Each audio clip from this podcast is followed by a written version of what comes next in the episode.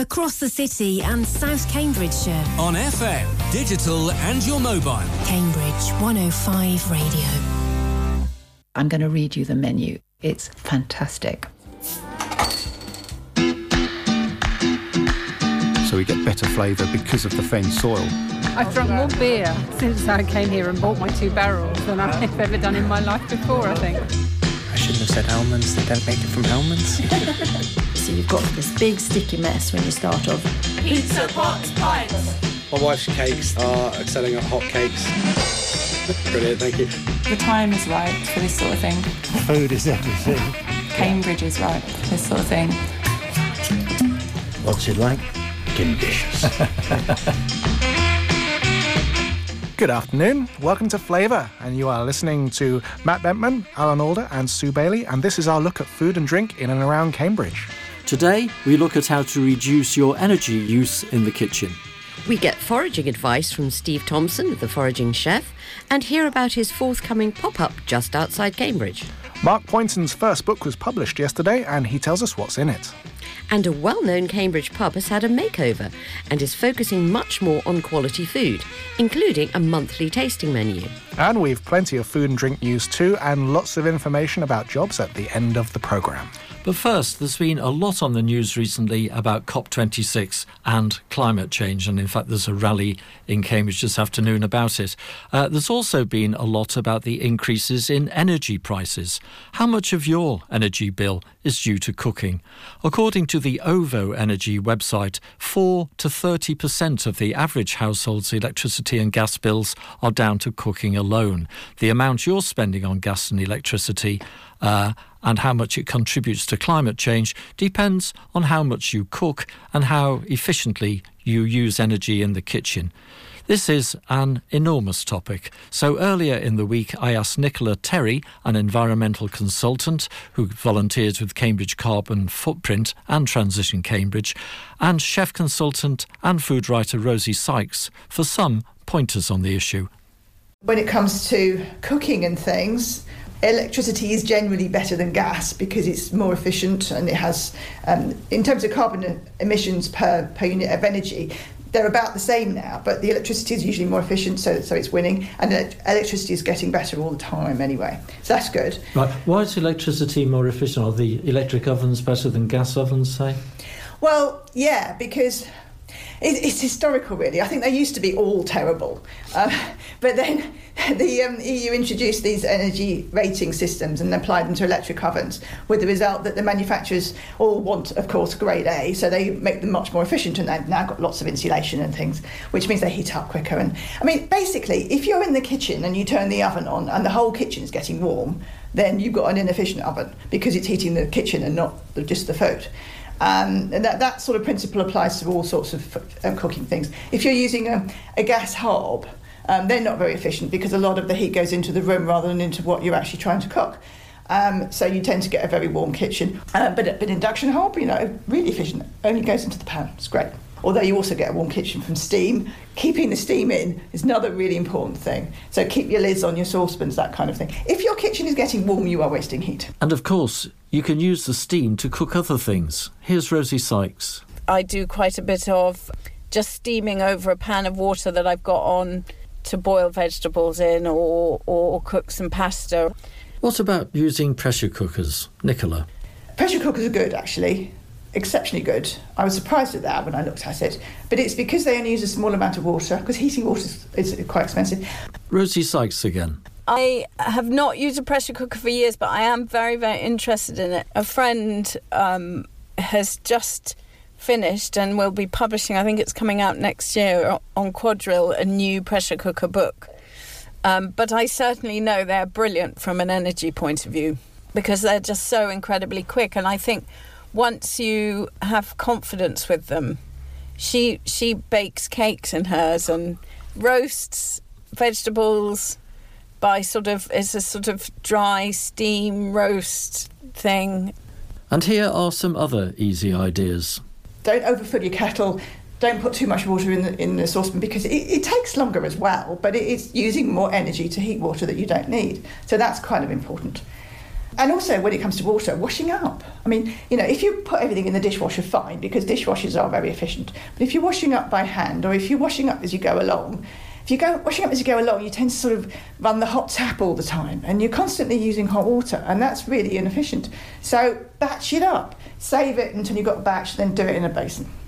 If you can, obviously buy in season and, and buy local because that gives you a short supply chain really nice if you're able to go to the market or when you're in the supermarket, um, really look at where things are coming from. We're all much more aware of that now, but you know, there's we're in a really bountiful time in the UK for the kind of vegetables that suit this weather. So, you know, all the lovely roots and squashes and brassicas.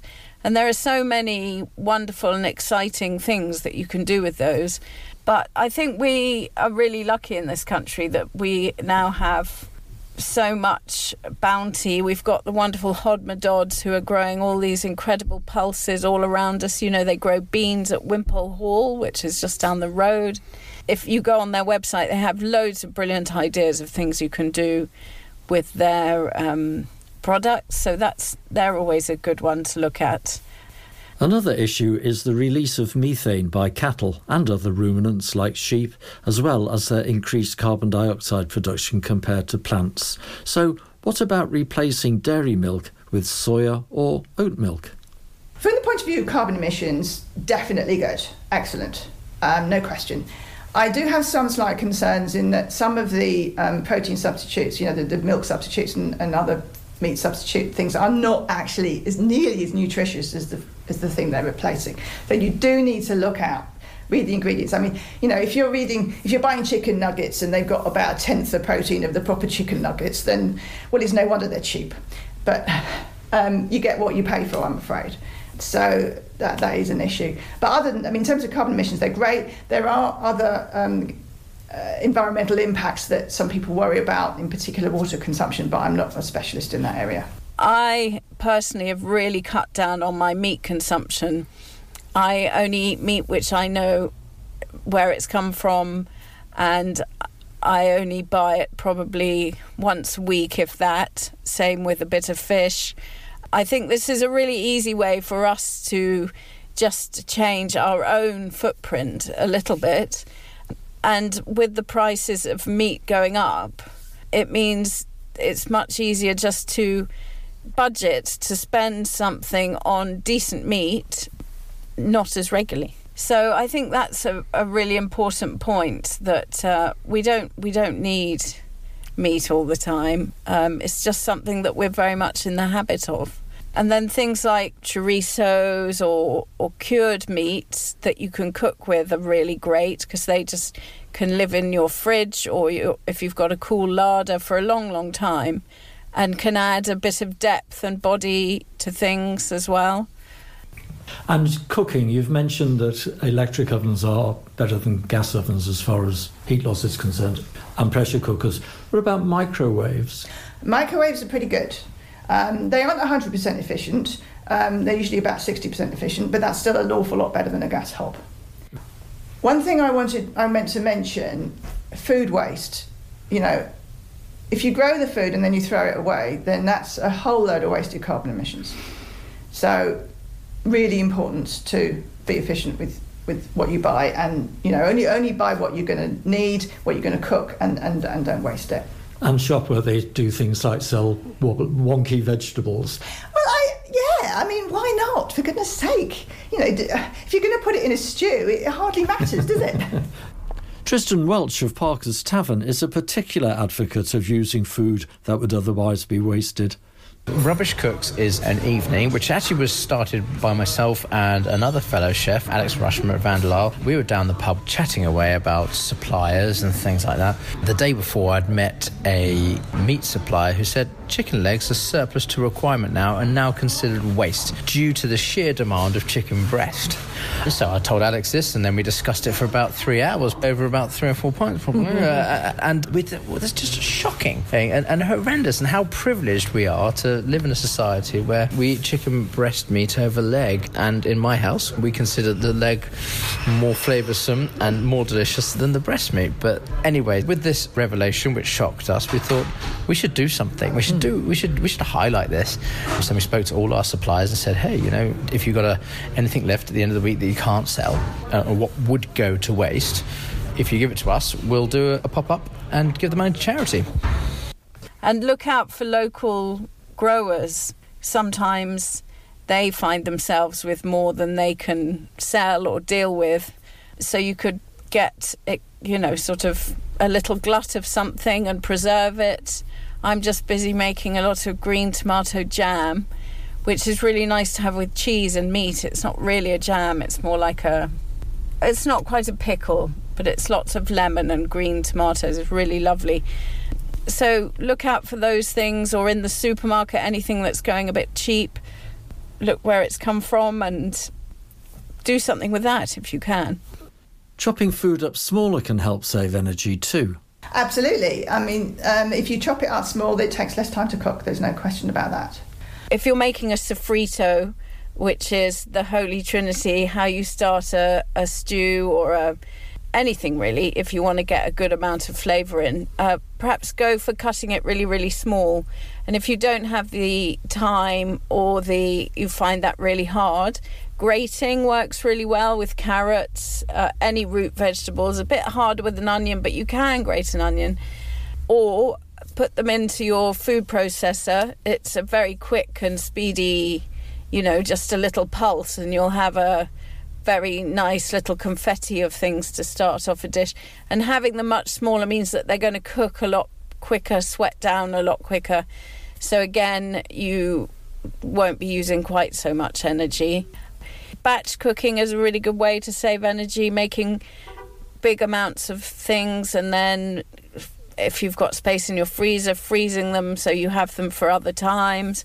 There are other ways of keeping things for a bit longer, but if you if you for example make a very simple tomato sauce you can turn that into so many different things that even if you don't have freezer space doesn't mean you have to eat the same thing every day. So it could be on a monday it, you could just have it with pasta.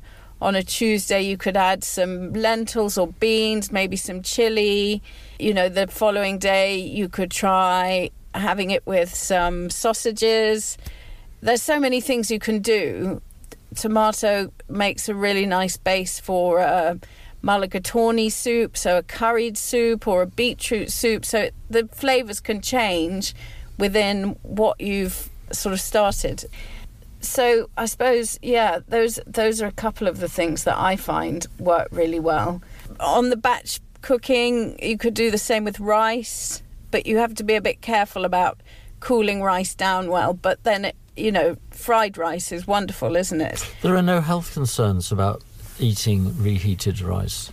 Not if it's reheated properly and it's been cooled properly once you've cooked it. So, for example, if you cooked a large amount of a, a decent amount of rice and you knew that you were only going to eat a third of it, if you cool the other really quickly, so put it really flat on a tray perhaps uh, with some ice underneath it. As long as it gets cold very quickly and then you store it well, um, to reheat it properly is absolutely fine.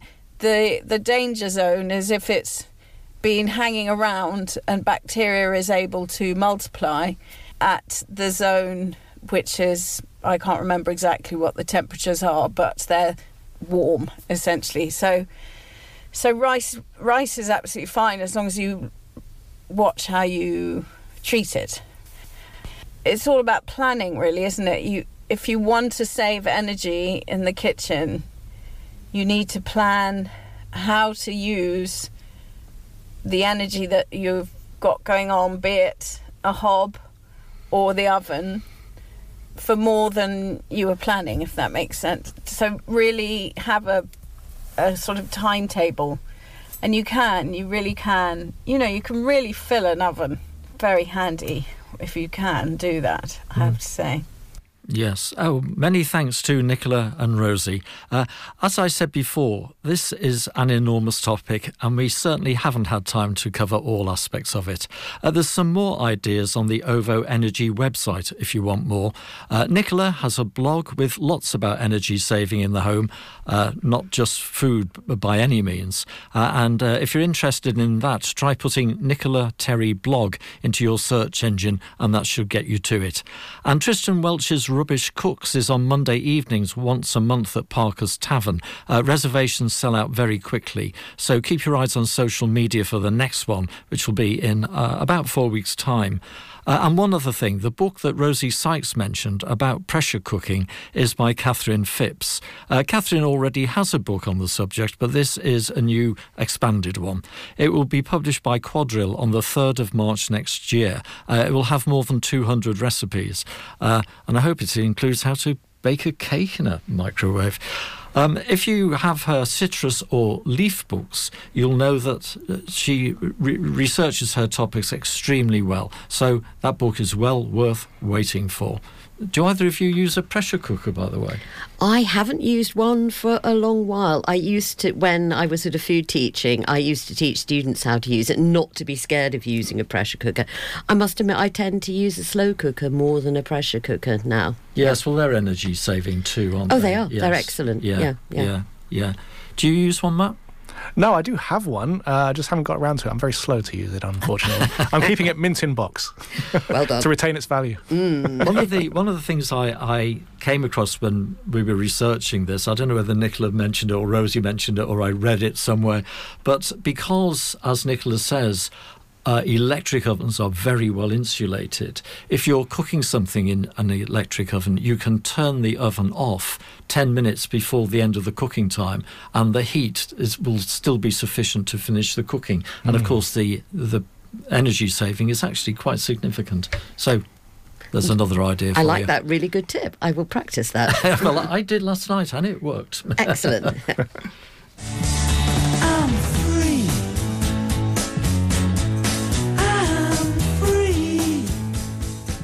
And now, details of free food available in and around Cambridge. The information about what's available and where to get it comes from the Olio app, which exists so that people's or businesses' surplus food doesn't go to waste. That's right. Uh, Olio, spelt O L I O, it's a free download to your smartphone. Once you've done that, it picks up your location and it tells you where the free food is.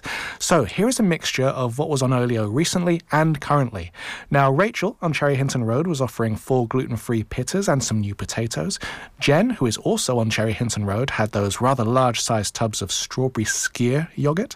Uh, Mally on Newmarket Road had bread and lots of it. Three loaves of Borough Brown sourdough, three loaves of white sourdough, and a malted wheat loaf to give away, as well as a variety of fruit, two punnets of closed cup mushrooms, lemons, limes, ginger, coriander.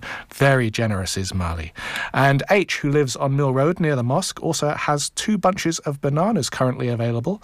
And finally, Carol. Carol is the one with all the pret a manger food to give away, including falafel, avocado, and chipotle flatbreads, chicken pesto and rocket wraps, honey granola and yogurt pots. And currently, she also has white batons and baguettes from Tesco. She's also got several loaves of gluten free sliced bread, also available right now. Nothing wrong with any of this food, by the way. It's just close to or on its sell by date, and it's free to those who can come and collect it. Fantastic. Uh, and another free app called Too Good To Go has unsold food from restaurants and shops, often at less than half price. And rather than specifying each leftover item, the surplus food is simply packaged as a magic bag, ready for you to take home instead of being binned at the end of the day's trading. On to our first news roundup now, beginning with street food. At the Plough in Great Shelford on the 10th of November, it's Steak and Honour. On the 16th, it's Wandering Yak. And on the 17th, Kerif Catering. And that's a fusion of Jamaican and South African cuisines. The Queen's Head in Newton has Jamra's Middle Eastern inspired food on the 10th of November, and Jamra will be at the Red Lion in Stretham on the 19th of November. At Thirsty in Chesterton Road, on Tuesday the 9th, it's Vonnie's Balkan Express. On the 10th, it's Oreno. 11th, Pizza Mondo. 12th, The Cook's Nest. And 13th, Nana Jude's. Uh, has some classes coming up for making bouche de Noël or Yule log. The classes are hands on and you take your creation home with you. They're suitable for freezing and they'll keep till Christmas. The price of the class, which includes lunch and a glass of wine, uh, lunch is made by Corinne, is £110. Dates available are the 20th of November, the 26th of November, and the 4th of December. Cambridge Wine School is starting a four part France versus New World blind wine tasting course on Tuesday evenings from the 9th of November. You compare French wines with wines made from the same grape but in a different climate. There are four places left, or at least there were when we had last looked on Wednesday. The classes are held at the Ibis Lounge near Cambridge Station beginning at 7pm. The cost is £110. And Cambridge Vinopolis in Devonshire Road is also running an old versus new world wine tasting this week. It's on the 10th of November, so actually that's next week, isn't it? oh dear. And uh, the tickets are £35, and the week after, on the 17th, it's Anna Roller of Roller Wines in Portugal. She has a selection of seven of their wines to taste, and that's £30 to book. Um, Cambridge Cake Creators is a group of enthusiastic cake decorators who meet up to share ideas, improve their skills, and learn new techniques. They meet on the third Thursday of every month at Stapleford Jubilee Pavilion from 7:15 till 9:30 p.m. Uh, anyone visiting for the first time plays, pays half price. That's five pounds entry. And on November the 18th, Margaret Baldry from Prestige Cakes will be demonstrating how to decorate your Christmas cake using festive flowers. Each meeting includes tea, coffee, and cake, and the group caters to all levels, so beginners are very welcome. For more information, ring Vanda on Cambridge 561053, or you can email vanda.butler at googlemail.com. There's a new beer from Calverley's, and in the spirit of low food miles, it's made from hops grown on the community orchard at Midsummer Common. It's called Midsummer Common too. Mark Poynton is head chef of MJP at the Shepherd's Pub. His first book was published yesterday, and here is Mark talking to Sue about it. My first cookbook, It's Just Food, is released on the 5th of October this year. Over the last five years, the publisher's been chasing me to do it, and I didn't think the time was right in the previous restaurant to do it. It seems a few years on, a bit maturer. You know, I'm a bit older, I'm 40 now. If I actually look back at what I have done from Alimentum, from Midsummer House to MJP at home to MJP at the Shepherd's, I've actually got quite a lot of dishes that I can I can talk about and write about. So yeah, it was born out of publisher chasing me for five years, and me actually realising I've got enough stuff in it. So there's, so there's actually quite a big selection of dishes. There's 70 recipes in it. It's pretty much in the format of the Shepherd's menu, where snacks, cold plates, meat, fish, plant-based dessert, and then there's also a selection of the MJP at home dishes as well for people that, that ordered from me during the lockdowns, that we actually see some of the, the best-selling dishes from there in the book as well. I think that people want that as well because, you know, even though I am a bit of a, a fancy chef, if you, if you put one, I don't know what people people class us as here, but uh, we're definitely the upper end of dining. And I didn't want people to think, oh, I'm not going to buy that book because it's going to be dishes that I can never achieve at home. I wanted things people can actually relate to. There's, obviously, there's a bit about me in there, my life, childhood, growing up, uh, my years as a chef. A lovely forward from Mr. Daniel Clifford as well. So it's, yeah, it's, it's a good read and a fair chunk of recipes. I sound like I'm selling it, don't I? Yeah, you do a bit, but. Uh, Pudini is doing a Christmas Day box. It's a fully prepared lunch with a choice of starters and desserts. They're available for collection from the Pudini HQ in Willingham on the 24th of December. Each box is for two people and it costs £80. You'll need to order before 8 pm on the 17th of December. Hill Street Chocolates has launched an advent calendar filled with luxury chocolates. The Cambridge shop in All Saints Passage is open on Fridays from 11 until 3 and Saturdays from 10 till 4. Bumble and Oak's new chocolates, Grey, a non binary Earl Grey and Lady Grey, are available now from Barbarella in High Street, Chesterton, and available from Meadows in Eltisley Avenue. Roberto on Cambridge Market, he's there every day except Friday, has what he says are the best Italian panettone ever. Not cheap, but superb quality, made by Bassari. Cambridge Cheese Company has partnered with Rutherford's Punting to offer picnic packs to enjoy whilst punting along. Each pack contains a British cheese board, crackers, cheese crisps, a range of olives, antipasto and meze items, a pack of charcuterie, and a locally made Scotch egg or pork pie. And you can order that from Rutherford's website. Steve Thompson, the foraging chef, has a pop up in Bar Hill coming up. Here's Steve with the details. We're going to do a bit of a hometown pop up. So for me, hometown is kind of split. So it's Cambridge and St Ives. So we're doing it halfway in between and we're going to meet at Bar Hill. Cambridge Bar Hill Hotel are hosting our pop up night. If you go onto our website, www.theforagingchef.co.uk forward slash pop ups, you can book tickets. The menus are all over our social medias at the moment. We've got some really fun things coming up though. We're um, we're combining a little bit of our forage food with a little bit of food history and things like that. So we've got some wonderful Viking blood bread that we're going to be doing, which is a really nice way of them preserving the blood in an animal, but by using dehydrated bread. So there's going to be a really fun course where we're rehydrating bread at the table. We've got the hen of the woods kimchi. We've got partridge kebabs. We've got some wonderful vegan food as well. So we really do pay as much attention to that, and that's as much of our signature as anything we do with meat and fish. So yeah, have a look on our socials, book a table. It's nine courses for sixty five pounds, and it's all booked through the website. The dates are the twenty third and twenty fourth of November. About a week before we close the booking off, so we know what we've got. So please do get booking as soon as possible. Twenty third and twenty fourth of November, Cambridge Bar Hill Hotel. Booking on my website. Uh, Fansets in Mill Road is opening for lunch from Thursday to Saturday, and that's starting on the 18th of November, and it will be for a set menu du jour. Uh, two courses £20, three courses £25. Uh, very reasonable indeed. And uh, we're sitting here in the studio, and we have today uh, a copy of the Financial Times with us, which we bought because it has a particularly interesting uh, section on food. And Sue, you're a food historian. Are you finding it particularly interesting? I'm finding it very interesting. And it's called What We Ate 50 Years of British Food. There's an introduction by Tim, our local Tim Hayward, of course. Well, he's just tweeted to say he's had an extraordinary amount of response to it. So I bet uh, he has, yes, yes. No, it's really, really good. And then Polly Russell, who's a superb historian, curator at the British Library, she has done a sort of lovely section on food throughout that period and investigates five dishes, including coronation chicken from the 50s, spaghetti bolognese from the 60s, nut roast the 70s.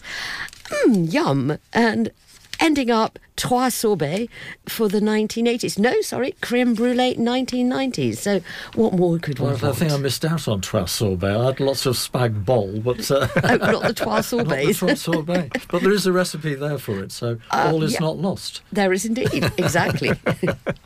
Right, and we'll have more news later, including Vanderlyle's new collection service and a pub reopening. We're off for a two minute break now, and in part two, among other delights, we'll be getting some ideas for cooking cauliflower, as well as hearing from Steve Thompson again, this time on November foraging. See you in a minute. Cambridge 105 Radio.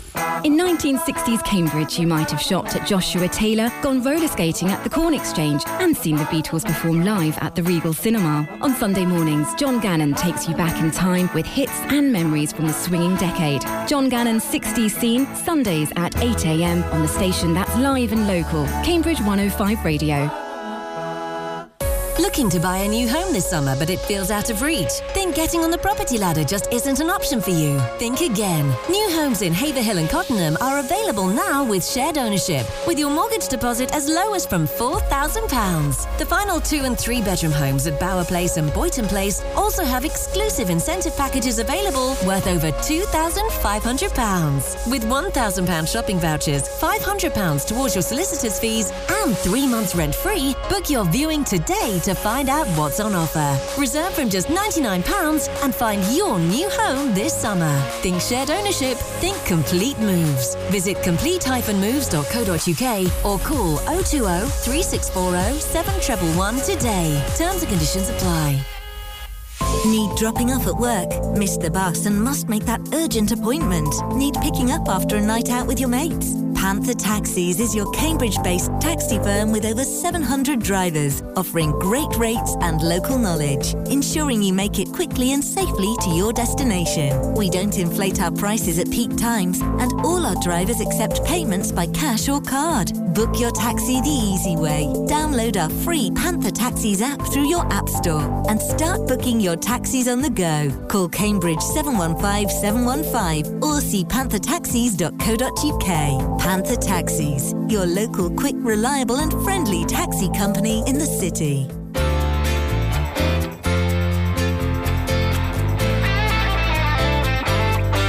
Cambridge 105 Radio. Welcome back to Flavour and to Steve Thompson, who has some ideas for foraging this month. I chatted with him through, sadly, a rather heavy cold earlier in the week. We're coming into that lovely late autumn season. There's some interesting things, particularly on the fungi front, to be foraging. Yeah, so basically, we've been out picking loads of mushrooms at the moment. So, we're going to talk about three sort of easy, certainly two of them are beginner mushrooms, and one of them is probably a bit more intermediate, and just how to identify them, what to look out for instead, and sort of where to find them really. So the first one we're going to speak about is field blewits. It's a really nice easy beginner mushroom. There really isn't if you pay attention to detail anything you can really confuse it with. Another common name for them is uh, blue legs and it's because their stem is blue or lilac. It's quite a chunky stem, it's a little bit fibrous. If you pick the mushroom, turn it over, they've got lovely white gills. They've got a nice smooth, kind of grey, beige, light tan kind of cap, but it's got a really nice smooth feel. Not quite velvety, but you'll know when you find them. And they like to grow sort of in rings and groups, but in fields like as the name suggests, field blewit, but they will also grow on the edge of woodland. And to be honest, the whole blewit family like to grow wherever they want, basically wherever they like. But outside your house, I know Sue, they grow loads in the grass. I've seen plenty of people picking them. So when you're walking your dog and things like that, look in the long grass and you should be able to find them. But the blue legs are really, with the nice tan cap and the white gills, are a nice, easy. When you say blue legs, you mean stem? yeah, blue stem, yeah. Yeah, exactly that. And it's a nice, easy one to identify. Um, the second nice, easy one to identify that is a much more kind of prized delicacy, delicacy mushroom is hen of the woods, or Grifola frondosa, or as the Japanese call it, maitake, which is probably the most um, used mushroom that the Japanese use. It's really highly prized and it is a lot over in restaurant kitchens over here and stuff like that. We use a lot of it and we absolutely love it. And it's a great mushroom because when you do find it you normally find it in good quantity. So we were out the other day and we picked it must i think it was about 16 kilos we picked in about 10 minutes and they're a big mushroom so you're looking for this mushroom you're looking at the base of trees specifically oak and big oak trees so look at big round oak trees look i always find them on the side that's not on the path so I presume they probably like a bit more shade. That would what that tells me. But the other tree to look for is sweet chestnut as well, and they like big old sweet chestnuts as well. They grow at the base of them on the floor. As the name suggests, hen of the woods. They're called like that because they can look like the back of a hen. So it's kind of almost like a feathery, frondy kind of mushroom. It's got grey, grey top to it, white pores, grows in a big cluster. There really isn't anything else once you see it that you could confuse it for. The only other thing maybe is a blackening polypore, but as the name suggests, it does blacken on touch or cut, and that is also edible, and it's a nice edible as well. So it's a really good one. Look around the base of oak trees for nice big kind of patches. Like I've seen them individual ones grow up to sort of like eight or nine kilos, and I'm sure they could probably go bigger than that. That's enormous. yeah, it is. They're absolutely huge, and they're they're brilliant. They're beastly mushrooms. Um, the other thing is as well is you want to catch them when they're young. They do get old quite quickly. When they get old, they start to smell a bit, and they're just not as nice. I mean, they get a bit of a funk to them. You kind of, if you can catch them just at the right time, then you get a tiny bit of the funk, but they're still nice and fresh, and that's that's when they're absolutely lovely. And what we do with that, we actually make a uh, vegan mince almost with it. So we cook big chunks of it down and then blend it up quite coarsely and use that as a mince replacement. Or on our next tasting menu, we also ferment them in a kimchi style. So we add the gochujang, the garlics, your gingers, whether we use magnolia for the ginger flavour or wild garlics or anything like the wild alliums, we alternate throughout the season. But then, yeah, we ferment it like that. We dehydrate it, grind it up like a coffee, and then we can use it as a really good meat seasoning or a seasoning to go with your like mushrooms on toast and things like that. Or whether we use it like a cup of soup, for instance, where you put a couple of spoons, top it up with boiling water, and it's a nice afternoon kind of drink when you're not feeling well. But it's another really nice and easy mushroom to identify. So you've got field blewits, hen of the woods, both of those you can't really go wrong with. The third one is a bit more of an intermediate mushroom, but when you find it, it's in absolute giant amounts, and it's honey fungus. Or Ar- Armillaria mellea is the most common one that we'll talk about. Um, the reason why I say it's a bit more intermediate is because you need to familiarise yourself with the Galerina marginata, which is the funeral bell. To be honest, I don't think they really look that similar, but as the name suggests, it's a bad one, full of amatoxins, not good for you. so familiarise yourself with the funeral bell before you're going out honey, mush- honey fungus picking. But again, that is not something to be as scared of. There are far more familiar looking mushrooms to that. It's more of a disclaimer. Um, it's a mushroom that really needs to be cooked well. And it's another one that a small amount of people can get gastric upset with. I'm always a bit unsure about these. They give numbers for different ones, like like shaggy parasols can be one in 25 people say you get gastric upset. I don't know where they get these numbers from. I've had these mushrooms on in the restaurant and never had any issues. So, I it, it- yeah, I don't know that, but try a little bit first. Leave it overnight. If you're good with them, then eat away as much as you like. But it's got a very distinctive cap to it, the honey fungus, where it's got. I mean, the name of it is because they they're honey coloured, so that kind of tanny, kind of light brown kind of colour, and it's got a really dark umbo. Well, it's a very slight umbo, but the dark centre to it, it's almost speckled and dark. It's very distinctive though when you see it. The umbo being. The umbo is basically the nipple in the top of the mushroom. Okay, yeah. and it's it's quite a small one. It's not hugely pronounced on a honey fungus, but it is there, and the certainly the centre of the cap of the mushroom is dark and speckled, and it's a really easy identification for the honey fungus. When you turn it over, the, it's got white gills. They're crowded. They join the stem, so they don't stop just before it. They do just join it slightly, and they do with age start to slightly brown. But yeah, you're looking for those nice fresh white ones. It's got a really thick, scaly stem, and it's got a really high up skirt to it. So the skirt, the ring, the annulus is the proper name for it, is up quite near the cap. So it's got quite a decent sized stem. And as I say, it grows in big patches, normally on trees, it kills them, dead wood, stumps. You might see it kind of branching away from them as it almost grows away from the tree. It will there will be roots under there that it's growing off. But it's um, I think it's part of the mushroom that forms the or is the mushroom, sorry, that forms the biggest living organism in the world, I believe. Is part of the Armillaria species. So, So it, it- can get huge. So it looks it looks mushroomy, not brackety fungus. Then. Yeah, very much a mushroomy one. Yeah, very much not a bracket fungus. Yeah. It spreads, it will cover lots of big areas when you find it. The mushrooms individually are smallish, but there is so many of them. So it's a really nice one. Once you've learnt to identify it, once you've checked you're good to eat it, then it's a really good one to pick in abundance at this time of year. And it's not a funeral bell. And it's not a funeral bell, yeah, they're the ones to avoid. Always best to avoid them. Other simple things to look out for at the moment on the non fungus front is just your fruit, really. So we've still got apples and pears going everywhere, and everywhere I walk at the moment, you see crab apples lying on the floor and things like that. Oh, what a waste! And it is, yeah, and you see people buying them from the supermarkets. So please stop buying your fruit from the supermarkets. Go out and pick it because there are crab apples everywhere, especially around Cambridgeshire. Every country road you go down, there's hundreds of them. Yes, there are, aren't there? Every hedgerow's got them, haven't they? They're absolutely everywhere. So stop buying them from Tesco's or wherever you go Yeah. and go pick them. Yeah, and they make the most beautiful jelly. They do. They're, they're, they're make yeah. You can make beautiful jams, jellies, whatever you like, crumbles with them. Preserve them for as long as you like. They're free. They're better for you. They're not covered in plastic. They don't damage the environment. Can be flown everywhere and grown in different conditions and covered in chemicals. So Mm. do yourself a favour and forage for them instead. They're nice and easy. And similarly, they'll go well with game, won't they? Because that's Oh, yeah.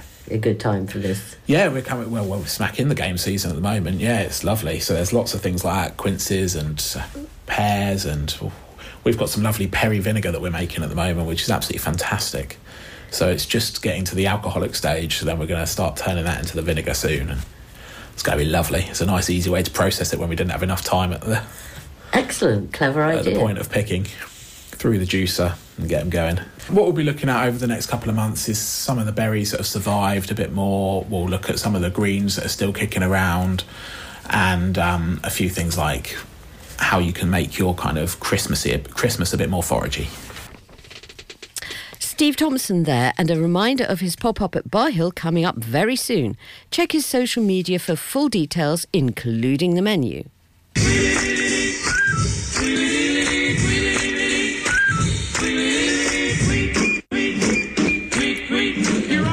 And there is the music signalling time for the Twitter news. Yeah, Twitter and Instagram actually, and lots of it. Uh, Il Molino, who sells really good olive oil and the most fantastic Italian jams, uh, is on Donkey Common right now, Saturday, uh, by the swimming pool. Um, as part of the Mill Road Winter Fair, and I think there's one or two other um, food stalls as well. And it's on the both sides of Mill Road actually. Uh, Griller Kitchen is at Finboys today until three o'clock, and Finboys, which is two um, Mill Road, number two Mill Road, uh, also has lots of fresh fish on the counter, including brill and uh, and also fish sausages. Uh, Culinaris and Shelford Deli are both promoting their Vacherin Mont d'Or, which is now in stock, a wonderful wintry cheese.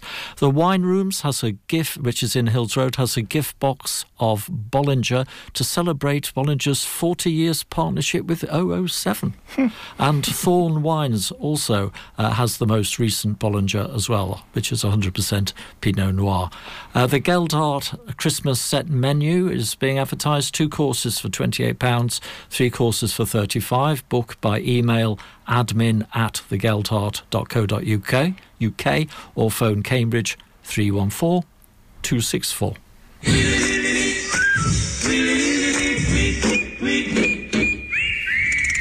Actually, we have we have some YouTube news as well, which is unique actually.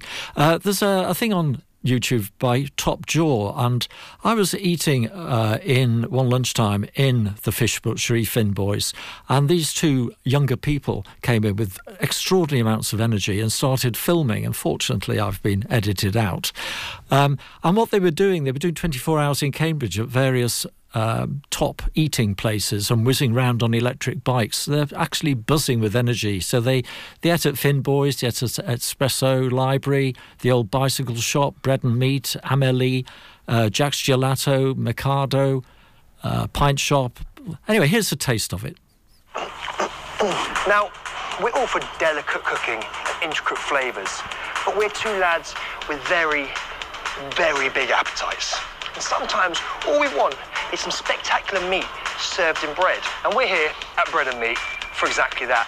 We're here to try the pork, Philly cheesesteak, and the honey soy chicken. Amazing things.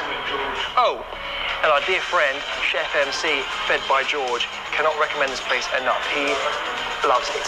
So you can eat indoors, like here, like right now, indoors, or outside. Not in their restaurant, but in the church garden opposite. Woohoo! This is the poutine. This is the Philly cheesesteak with poutine. Oh, I love how he pronounces poutine. Poutine? It's poutine. Bro, this is really, really, really good. Poutine is a French thing. Chips, cheese, and gravy. I say French. I mean, it feels like a North of England thing, but, but this is peppery and delicious. I love a dish that's heavy on the old pepper. right. Well, that's an extract from Top Jaws 24 Hours in Cambridge. Very entertaining. You can find it on YouTube. Wow, high energy. More news now, starting with Vanderlyle on Mill Road. For the second two weeks in December, Vanderlyle will be providing takeaway feasts for us to enjoy at home. The restaurant won't be open for inside eating during that period. Instead, you can pick up a meal from Vanderlyle and take it home to heat up. It's a four course festive feast with canapes, petit fours, and for the next morning, granola. The menu is H cheddar with shortbread biscuits, Swede and dill skagen with rye crumpets, sage and onion focaccia, white bean, Brussels sprouts, and pomegranate seed hummus, smoked celeriac winter squash and black truffle pie, Cotswold Gold roast potatoes, red wine spice cabbage, braised cavolo nero, Hodmedod's Carlin pea gravy, and for dessert, poached quince and chestnut winter mess cinnamon and chantilly cream, and dark chocolate medallions. It all comes in a limited edition reusable canvas Vanderbag. You can also opt for a cheese board and a selection of Sam's fantastic drinks. It's designed for two eaters or multiples of two, and you can book on the Vanderlyle website, but it is selling out very quickly. It's £40 per person, which seems remarkably good value. And there's a special meal celebrating game at the Cock in Hemingford Grey and the Crown and Punch Bowl in Horningsea. That's on the 18th of November, and at the Tickle Arms in Whittlesford on the 19th. On the 25th of November at Mercado Central in Green Street, there's a sherry and food pairing dinner. The sherries include fino and manzanilla, and the food includes dishes with squid and Iberico pork cheeks. The cost £60 per head, and there are very limited tickets. Book via the Thorn Wines website. And we were saying before how underrated sherry is. So I love sherry. All And- different and, types. And it goes so well with different foods. It does, it does. And there are so many different varieties to try. Indeed. Mm. Lovely. Well, today, Saturday at Thrive in Norfolk Street, vegan beers are half price. That's from 5 till 6 pm. And there is tapas available to go with them. And we should note Thrive is open until 11 pm tonight. Also, today, Saturday, at the Edge Cafe on Mill Road, there's a community fair and vegan cookery workshop running from now until 7 pm. For those who don't know, the Edge Cafe is located at the Brookfields Hospital site. That's all the way down the bottom at 351 Mill Road. And Pint Shop was eight years old on Thursday, so happy birthday, Pint Shop. Eight years? Does it seem like eight years? no, really doesn't. Right. Yeah. They seem as if they've been there forever. Yes, it does. Yes, I thought you were going to say it seems like yesterday, but yes, it does. Right. Yeah. Anyway, the Granta pub in Newnham Road has been refurbished and it's going to be much more food oriented. I spoke with manager Buckley Cipher about what to expect.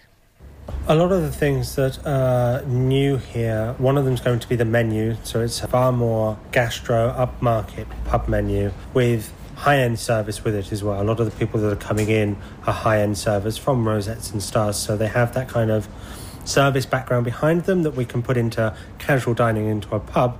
And then there's the wine offering that'll go alongside that. So while we'll offer a classic wine list, once a month we're going to look into a far more premium wine tasting and seven course tasting menu to go alongside it as well. How long has it taken to do the refurb? What's particularly different about it? We've been at it for two weeks now. A lot of what we've done has been restructuring on the inside and making sure that we've got a kitchen that can really push the outside. Some of it's been on our outside kitchen as well. So we've redone the outside kitchen. So we want to be able to offer Sunday roasts on a Sunday outside. Why not? We've got a lovely kitchen for it. And we've got the capacity to do barbecues and pies and fish and chips in there now, which is nice. The inside's had a lot of paintwork done and so has the outside because it looked a little bit like it needed help, shall we say? Tired, shall Yes. we say? In terms of suppliers, I gather you tend to prioritise local suppliers. We do. And not just prioritising the local suppliers when we do things like our tasting menus. It'll be very local and we'll invite people along that really want to showcase their produce.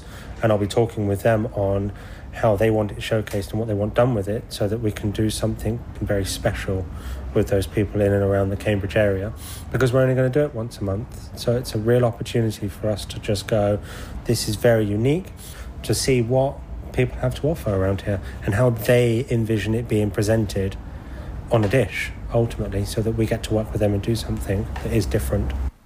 And here is a way that you can remember Stella Pereira, who sadly died earlier this year. Pear Pan Tree, the charity which Stella and her husband Carlos set up to support children in Africa, is having a fundraising sale of hand carved pieces created by Carlos from oak tabletops donated by Alex Signorelli of Signorelli's Deli in Burleigh Street. The sale will start at 12 noon, it'll finish at 5:30 p.m. on the 7th of November, and it will be held at Il Mercato by Signorelli on the ground floor of the Grafton Centre. That's near where Amelie and La Latina Bustaurante are. Stella once said that every child deserves a slice of cake.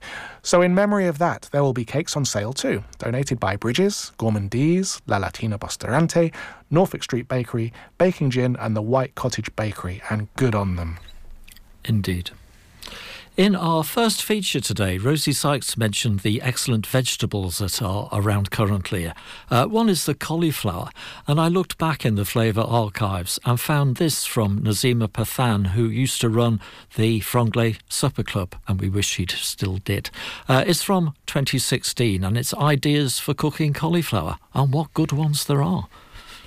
Nazima, you've, you've got some ideas for cauliflower. Indeed, yes. Apart from the usual uh, steamed veg side or having it in a cheese sauce, it's increasingly you know, becoming a star vegetable and often a main course vegetable. So, sort of cooking it in different ways. It's been used a lot in Indian cooking, as people will recognise within curries and within biryani rice, for example, um, particularly with potatoes and things, aloo gobi, um, lovely curry. But now people are using it as a centrepiece. So, for example, the big trend is roasting whole vegetables such as cauliflower. And, and what we would suggest is first steam it because it's very big, steam it for a bit and then stick it in the oven on a low temperature and roast it for ages. What it does is that caramelizes it and gives a really nice flavour. And people will often serve that up, you know, sliced into into thick slices as a as a, as a cauliflower steak essentially, which sounds a bit radical. Um, Well, actually, I, I roasted the cauliflower last week for the for the first time, and it was very nice. it is, it gets a nice texture, had, doesn't I, it? Just exactly what I was going to say. It has a nice it, texture. It just it yeah. doesn't because you're not boiling it to death. It has a still has that nice pleasant crunch of a, a raw cauliflower, Mm. But uh, is again slightly more digestible, I suppose, and not quite as sharp in taste. Um, and you know, we've often with supper clubs what we've done is we don't do the whole roast cauliflower. We, we have done florets of it, and then if you still roast that and char it a little bit, you can even put some parmesan over it and some olive oil or or other other sort of toppings. And then once you've cooked it, you know, you can put chimichurri sauce or any or any other kind of uh, herbal herbal dressings. Be really interesting. It can take on lots of flavors. So it's a nice uh, a nice uh, way of doing it. So that's one idea. Then another interesting thing is uh, that people are doing these days is using it again as a meat substitute. So c- sort of cook, bake, roast slices of cauliflower, which they call cauliflower steak.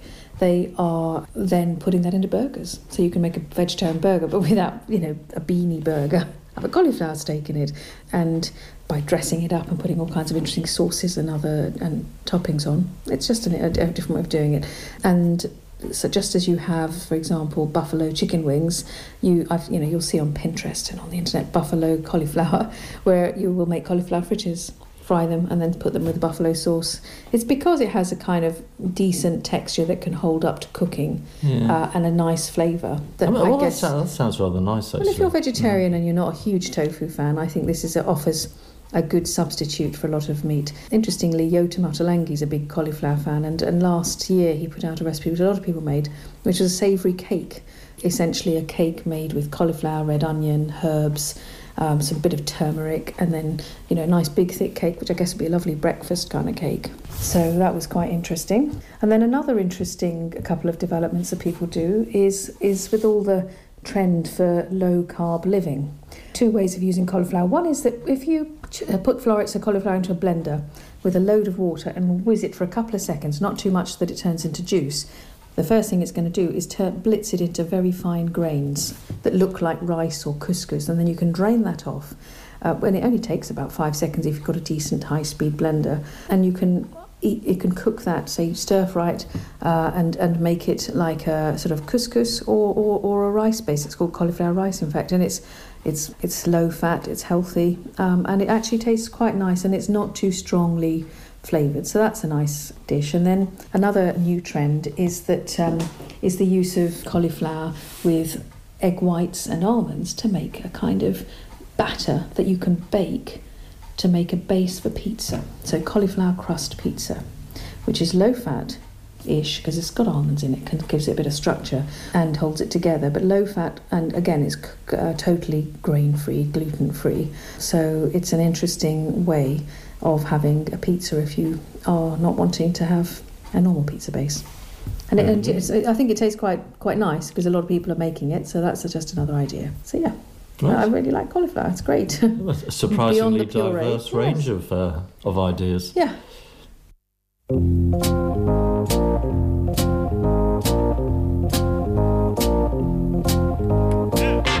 And there is Green Onion signalling the start of our job section. Uh, Cambridge Sustainable Food needs volunteers for the afternoon of the 9th of November to deliver food parcels to local people, and between 7 and 9 a.m. on the 12th of November to collect surplus, surplus food from local supermarkets. Histon Smokehouse is looking for a supervisor in its restaurant, full time or part time. Email histonsmokehouse at gmail.com or phone Cambridge 491 174. Fansits in Mill Road needs one more front of house person, aged 18 or over. There will be 10 to 15 hours worth of work a week, and the days are Thursday and Saturday, hourly pay and generous tips. Pimp My Fish needs someone to look after its social media platforms. If you have some free time, and preferably some marketing experience, email john at pimp-my-fish.co.uk. Mercado Central has vacancies for chefs and front of house with experience. Email info at mercadocentral.co.uk.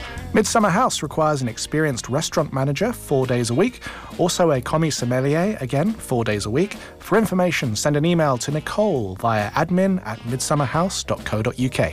And here's some brief de- details of other po- uh, posts. Check their websites or social media or pop in at a quiet time.